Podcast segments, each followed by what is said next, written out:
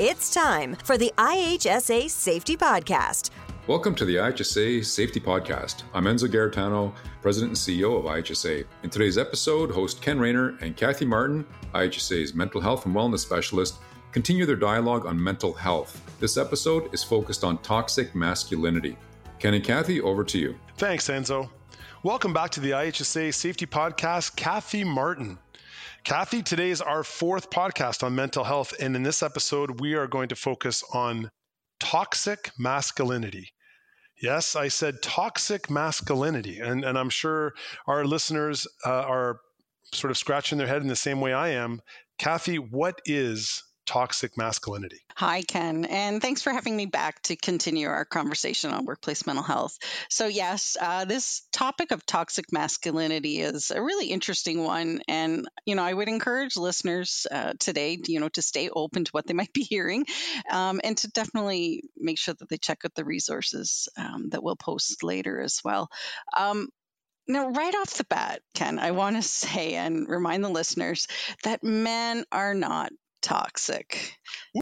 Woo, thank you, Kathy, because I, I, wasn't sure where we were going with this podcast, and I was a little bit, uh, a little bit worried. So I'm glad you stated men are not toxic. Yeah, yeah, men are not toxic, but men uh, certainly are subject to uh, this concept of toxic masculinity or toxic social and cultural norms that we've uh, you know that we've placed on each other and that have formed our beliefs and our behaviors around masculinity in our society so it is these norms that have been shown to be toxic or harmful to mental well-being and this will be the primary focus of our conversation and discussion today. So we could easily get into the weeds on this complex topics, but I want to try and keep it simple for listeners as it's the concept that is most important and breaking the cycle of behaviors um, that we really need to focus on, not the history of how and why we got to this place and why, you know, society still has toxic masculinity norms still in culture today. It's,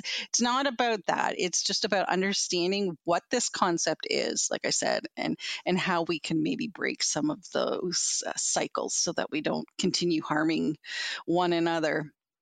So, you did ask me right off the bat, what is toxic masculinity? And as I mentioned, toxic masculinity is a set of social and cultural norms that we as society have collectively, and that's both men and women, um, have bought into in the past and continue to perpetuate. Now, one thing about social and cultural norms is that they change and they shift over time. And certainly between cultures and various social settings, they can often uh, differ. So, it's important then to really understand what are social and cultural norms um, as well. So, a social norm really, they're shared standards of acceptable behaviors by groups. So a social norm can be either informal understandings that sort of govern govern your behavior, or it can be these codes or codified it into rules and laws. So we we have laws, right, that are often actually keeping us behaving in an acceptable manner. So you know you've put that into a workplace uh, example ken um, i'm sure you can think how things have shifted, you know, over our career. Um, things like uh, smoking, for instance. We used to, way back in the day, be allowed to actually smoke at your desk. And we've shifted time. That's not an acceptable behavior anymore, and legislation as well around violence and harassment, um, to name a few. We we legislate sometimes behavior that uh, is socially expected, um, and other times it's not legislated, but it's just common practice and common knowledge. So, in broader society, like I said, I remember back in the day. Um, we legislated seatbelt use.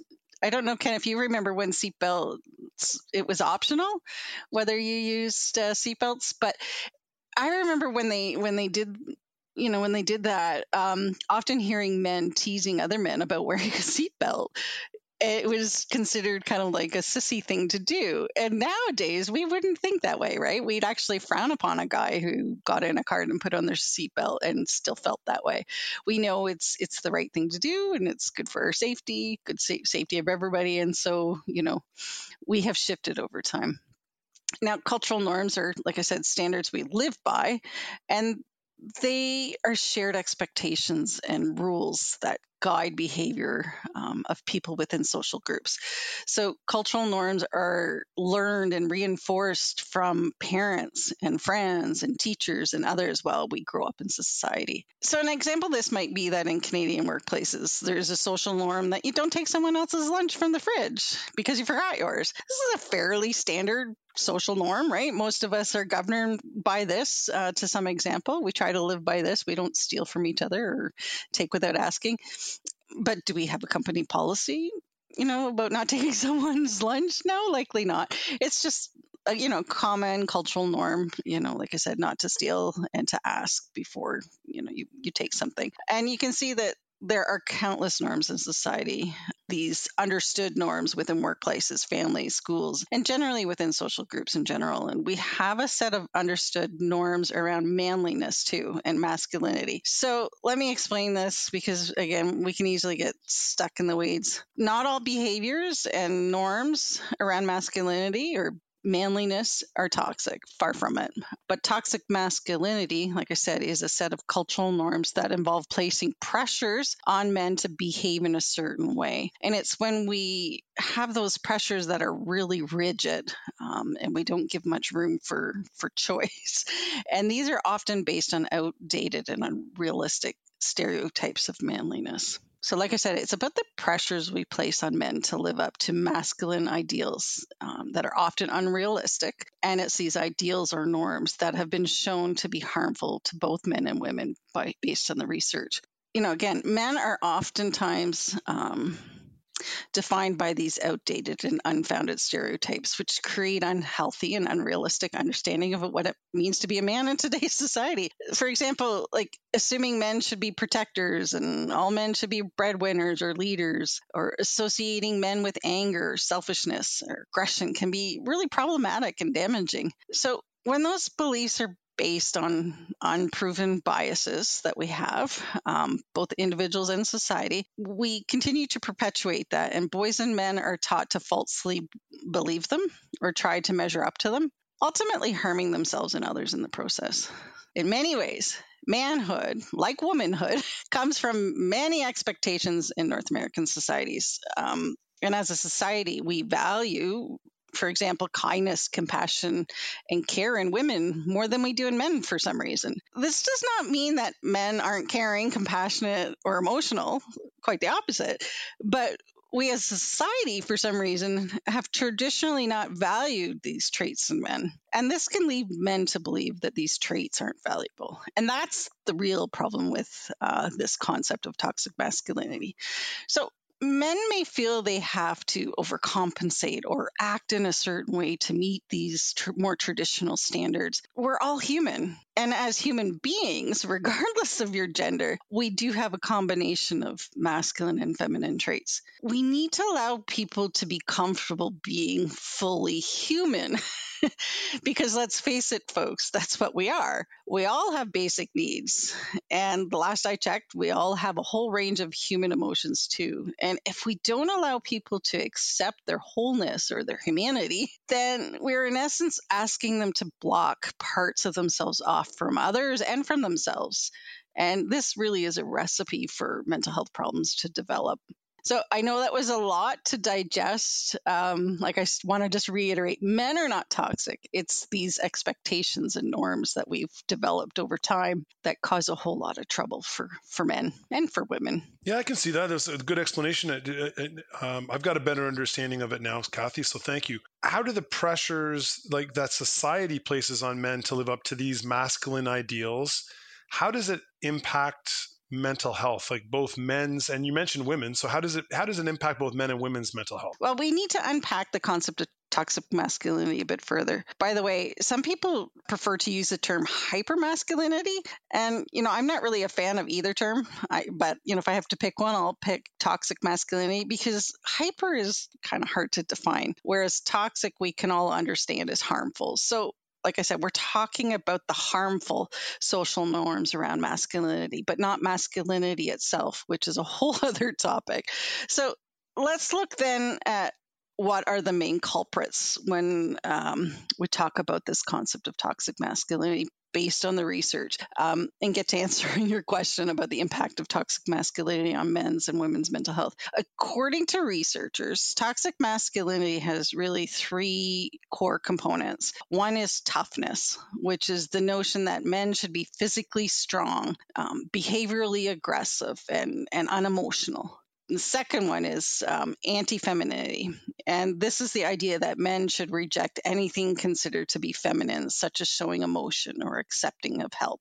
And the third is power the assumption that men must work towards obtaining power and status, be it social or financial, to gain respect of others. Now, some of you listeners might say, well, I don't buy into any of that. And, and that's great. I'm hopefully, you know, hoping society we are shifting away from that. But traditionally, these were values and traits that were highly regarded in the past.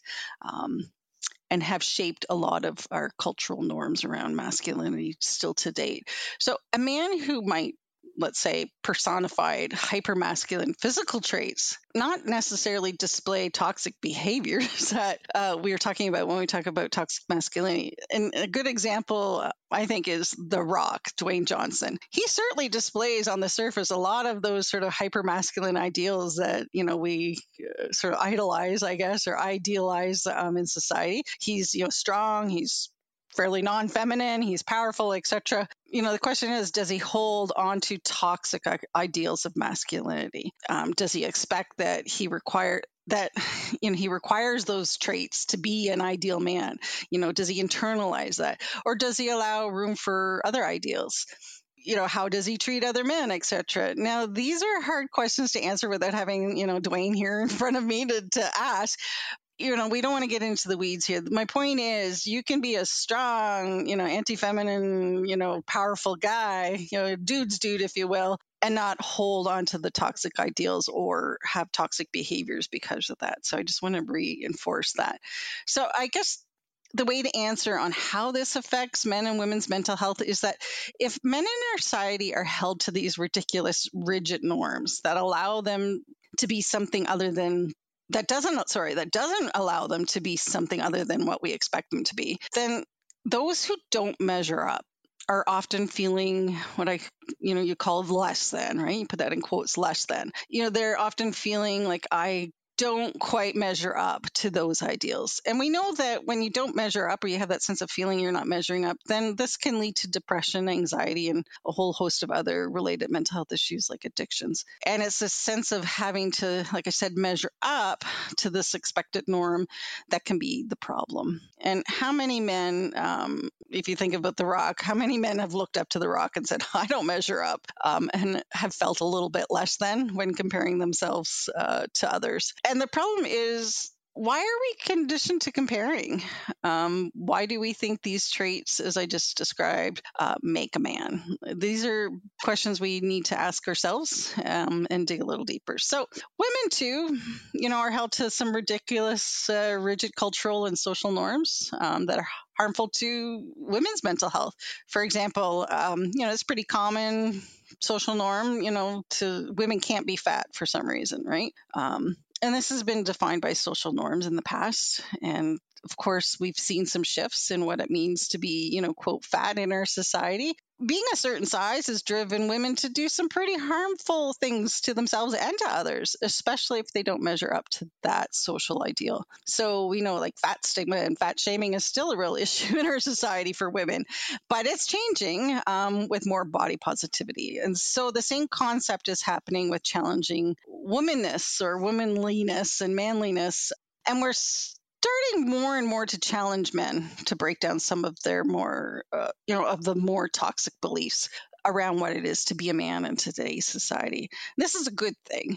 Um, we're doing this because the research has told us um, a lot of these old stereotypes, old social norms, were hurtful and they're toxic to our mental well being. It's important to know so many things can interact and play a role here on how a man views masculinity or how a man is perceived by others. We often hear this term intersectionality to describe how we experience the world around us or how we're being seen by others in our social group or society. For example, um, you know, a man's race or ethnicity may intersect and play a role in how he views masculinity, as well as how others perceive him. So, likewise, we know that men who identify as LGBTQ uh, plus or who don't conform to to those more traditional gender norms. We know from the research and experience um, that they're at greater risk of experiencing physical and psychological harms due to toxic masculinity. So, good news. Um, like I said, we are shifting as a society, and you know, I believe in most Canadian workplaces and schools and in many family households when it comes to challenging some of the rigid, more outdated norms around masculinity, that this is starting to happen. It's becoming more commonplace to challenge some of these behaviors. But I do, however, think the norms of toughness and anti femininity and, and power are still very much alive and strong in today's workplaces um, and in Canadian societies maybe maybe not as rigid, which is good, but definitely still there. And the sectors that IHSA serves, I think, um, because they're so highly male dominated, they're particularly challenged still and and have a lot of work in this space. Uh, like I said, I think we're we're getting there, and we need to continue talking about it. And the main reason is it's really impacting men's mental health significantly. Uh, I know you, you mentioned some of the, the effects of toxic masculinity on, on women's health. What about the examples of men's health? What are some of the effects that, you know, the, and the impacts that we can, that, that toxic masculinity can have, Kathy? Yeah. Well, again, you know, based on the research, toxic masculinity can have many effects on men's uh, health, both physical and mental. Um, a couple of things that, you know, jump out to me are things like glorification of unhealthy habits. And this stems really from the notion that self care is for women eh, somehow and can cause some men to treat their bodies like machines. Um, if they buy into that notion they might skip on sleep or work out even if they're injured and push themselves to the physical limits. Um, they may be less likely to seek preventative health care which you know can lead to more chronic problems down the road. And also it can perpetuate mental health stigma in the sense that toxic masculinity views depression, anxiety, and substance abuse issues um, and mental health problems as weaknesses. It, it also discourages men from talking about their feelings or seeking mental health treatment. And this avoidance may further increase uh, feelings of isolation and loneliness. So can just kind of get the vicious cycle going. And, you know, the research will support that, you know, as a result of these um, and other effects of toxic masculinity, men are less likely than women to access mental health treatments. And men are far more likely than women to actually die by suicide. And we also know uh, that significantly more men than women have been dying from opioid overdoses. So this is just a few ways. I mean, we could talk for hours, Ken, I'm sure, on this. but, uh, you know, the research does support that uh, some of these behaviors and ideologies definitely have been uh, impacting men's mental health. You're a guy, as a you know, as an adult male in his 50s, if I'm allowed to say that on, on air, you know, has toxic, has toxic, you know, how has toxic masculinity affected your life? Well, it's interesting, Kathy, because just as you were going through the, you know, the glorification of unhealthy uh, habits and the um, perpetuation of, of mental health stigma, I was sort of doing check marks, you know, sort of beside and, and just kind of going, yeah, I've dealt with that. Yeah, I've been in that situation. Yeah, I felt that way. So I think you know, for for for most of us growing up in the seven, for that are of that vintage of growing up in the seventies, eighties, and nineties, I'm sure that everyone's had um, examples of you know not not being able to you know speak your mind on things as you said you know it, it could relate to weakness certainly pushing yourself or doing things because you believe that's the right thing to do as a male right and and there's no there's nothing that says you should there's no there's no research that backs it up that says it's the right thing to do it's just something that you've been sort of taught and guided over the years informally right? Mostly informally in terms of learning from your friends or from others or from, you know, uh, people that you work with or whatever it is. But um, yeah, a hundred percent, it's impacted me uh, to some degree uh, over the course of my life. You know, I think you know you're you're pretty common. I mean, it's a, it's a very pervasive thing in our society, and um, you know, I, I, I really believe, you know, we need to talk about toxic masculinity if we really want to make headway in improving men's mental health in Canada. And we know that there's significant gaps between um, men and women's mental health and, and certainly around early access to treatment and seeking support and and you know mental health is a killer if we don't you know we're losing good men to mental health in canada and uh, i would hate it to be because they're too afraid to be vulnerable and yep. show those weaknesses so yes yep. it's definitely worth well, talking about and this and this podcast like you said is is great for our members in terms of uh, you know we, we support many um, many industries that have been uh, male dominated for for decades. And so this hopefully will be a topic that you know maybe maybe uh, um, might be a, a, difficult listen at first but hopefully if people keep their minds open to it that um, they'll get something out of it. So why don't we talk about the workplace thing kathy? Like what what steps could a workplace take starting today, we'll say, to address toxic masculinity so that you know both men and women are not negatively impacted in the workplace. What, what are some things they could do? Well you know i'm sure the listeners have realized today that toxic masculinity has some pretty deep roots. Um, and we must keep digging to uproot and challenge this in society and certainly within workplaces. And and if you've ever really stopped to think um, why we have no bullying tolerance in schools today, um, or why we might have anti violence and harassment legislation. Well, it's because it isn't because people are bad, you know, and we've had to put in these controls because we've taught boys um, in the past, in particular, that they need to be tough and not take any BS from others, and and we valued, you know, aggression in in the past, and and so we created a problem, and then we legislate try to legislate the problem away instead of teaching, you know, good conflict resolution in schools, and we're starting to see more and more emphasis on sort of root cause, right, getting to the root cause, and and that's what we need to do here with workplaces. You know, I've been asked to sort of support IHSA sectors in, in workplace mental health. And I'm like, well, you got to look at the root cause. What's driving some of this? And, and, you know, I'm just here as a messenger. So please don't shoot the messenger. Um, toxic masculinity is driving some of this in, in our workplaces. So Ken, you know, I guess, you know, how, what can workplaces do? Start talking about it you know start looking at things a bit differently. Ken like you know if i were to ask you you know how did you resolve conflict on the playground when you were growing up Oh, yeah. So grade school, middle school, high school, you know, for the most part, a fight after school if if you had a, a real strong disagreement with somebody, which solved nothing, by the way, right?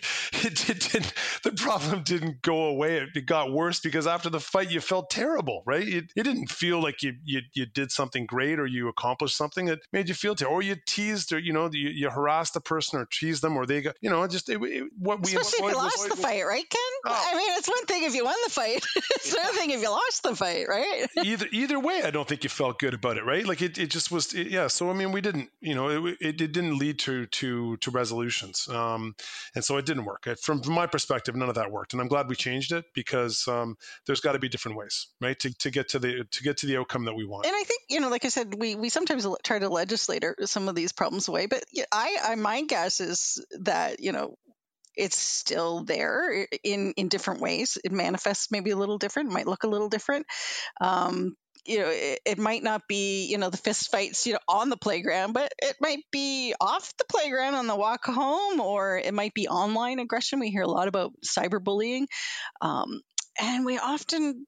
You know, if you look to the south of us, the south of the border, these mass school shootings, they're pretty scary. Where's this all coming from? You know, there's still a lot of pent up anger and, and things that aren't coming out that we need to allow boys to come to terms with at a much younger age. And and we need and men and men of all ages we need to allow them to be human not machines and so I guess you know I'll get to the point here. We we've got to get to that point where we everyone be vulnerable and seek help when they need to, and realize that they're human and not to be ridiculed or worse. You know, uh, self judgment, right? We we we so often prevent ourselves from seeking care um, and help because of our own self judgment. And we talk about self stigma when we talk about mental health a lot. And and men are are really impacted by self self stigma, self judgment, and so we need to allow men to to be human. So workplaces, like I said, need to be talking, um, taking a closer look at how they might uh, be upholding some of these traditional social values that might be toxic. So construction, I don't you know don't get me started, but you know how do you behave on the you know boots on the ground uh, on the job site? What you know, how is toxic masculinity still playing out? How can you challenge that? What do we value and reward in our workplaces? Like I said, what do do we uphold our violence and harassment and those anti-bullying policies, right? We might have a great policy, but are we enforcing them? How do we tackle mental health stigma? Like I just mentioned, do we have men telling their stories of vulnerability and how they sought help and maybe found recovery for mental health and and addiction issues? Or is it just a women thing to do? You know, like that's for the girls to talk about in the workplace? Like, are the guys talking about it? We need to tackle toxic masculinity. Like I said, if we want to tackle mental health stigma and, and help improve help seeking behaviors among men, we know that based on the research, that those highly male dominated workplaces also see heightened impacts from toxic masculinity. So, you know, it's the old saying, you know, throw a bunch of guys together and they'll act like guys, right? so, you know, we need to challenge what that acting like guys is and the acceptable behaviors, right? And we need to challenge some of those uh, past outdated, outdated norms. And so, you know, again, like I said, just talk about it. You know, try the safety talk. We do have a safety talk on toxic masculinity on the website. So maybe give that a go. And there is a great uh, documentary that's been done uh, that I really enjoyed. It's called The Mask You Live In. Um, so consider, you know, watching the trailer, which is on the safety talk on the second page there. You can look at the trailer. And if you're interested you know encourage i encourage you all to watch the show the full show um, maybe even watch it with a group from work. You know it's really up to workplaces and for champions within the workplace to step up and you know be brave in having these conversations which you know can feel a bit intimidating at first right ken? Like when i brought up the topic of toxic masculinity i'm sure you were like what it's a good thing um, you know, it's a good thing to be brave, and, and it's a good thing. Uh, bravery is one of those things we we you know expect of men. Haha, right? Like we, you know, we need men to be brave and actually talk about this tough stuff. So, anyways, I guess you know it's one thing for women like myself or even a non-gendered conforming man to stand up um, and talk about this but what about all the other guys? We need men to stand up for each other, in my opinion. So, you know, I'm going to just turn the tables on you once again, Ken. And, you know, as you mentioned earlier, you've experienced toxic masculinity throughout your life. So, what could you do as a man today differently um, to start combating toxic masculinity? Well, certainly I've got much more awareness of it today uh, through what you've shared with us, Kathy. So I appreciate that. The other one I think is is just about reflecting in terms of, um, you know, I probably can't come up with any example of toxic masculinity uh, that I was uh, exposed to where it, it it was a positive in my life.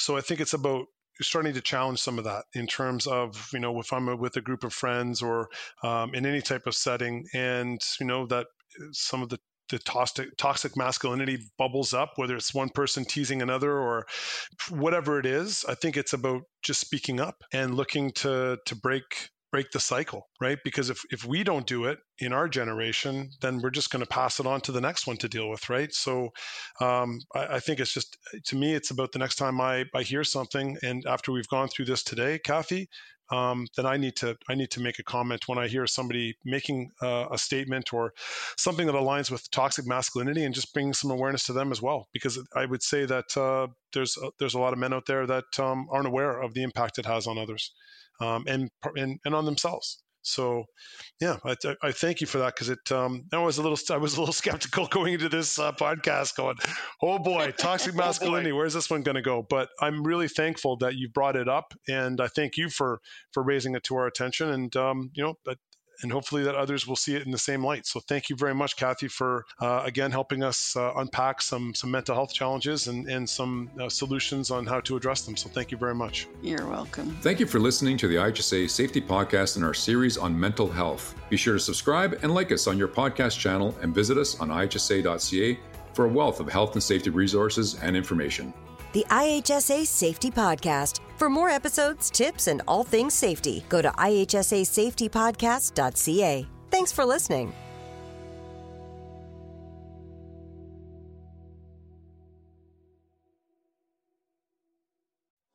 Each year, about 5,000 IHSA supervisor logbooks are ordered for supervisors across Ontario. Why is the logbook so popular? Because it was developed by the industry for the industry. That's what makes it unique. IHSA thanks the members of the Labor Management Network and advisory councils who contributed their knowledge, experience, and time to the preparation of this supervisor logbook. Contact IHSA at 1 800 263 5024. That's 1 800 263 5024 or visit ihsa.ca. That's ihsa.ca.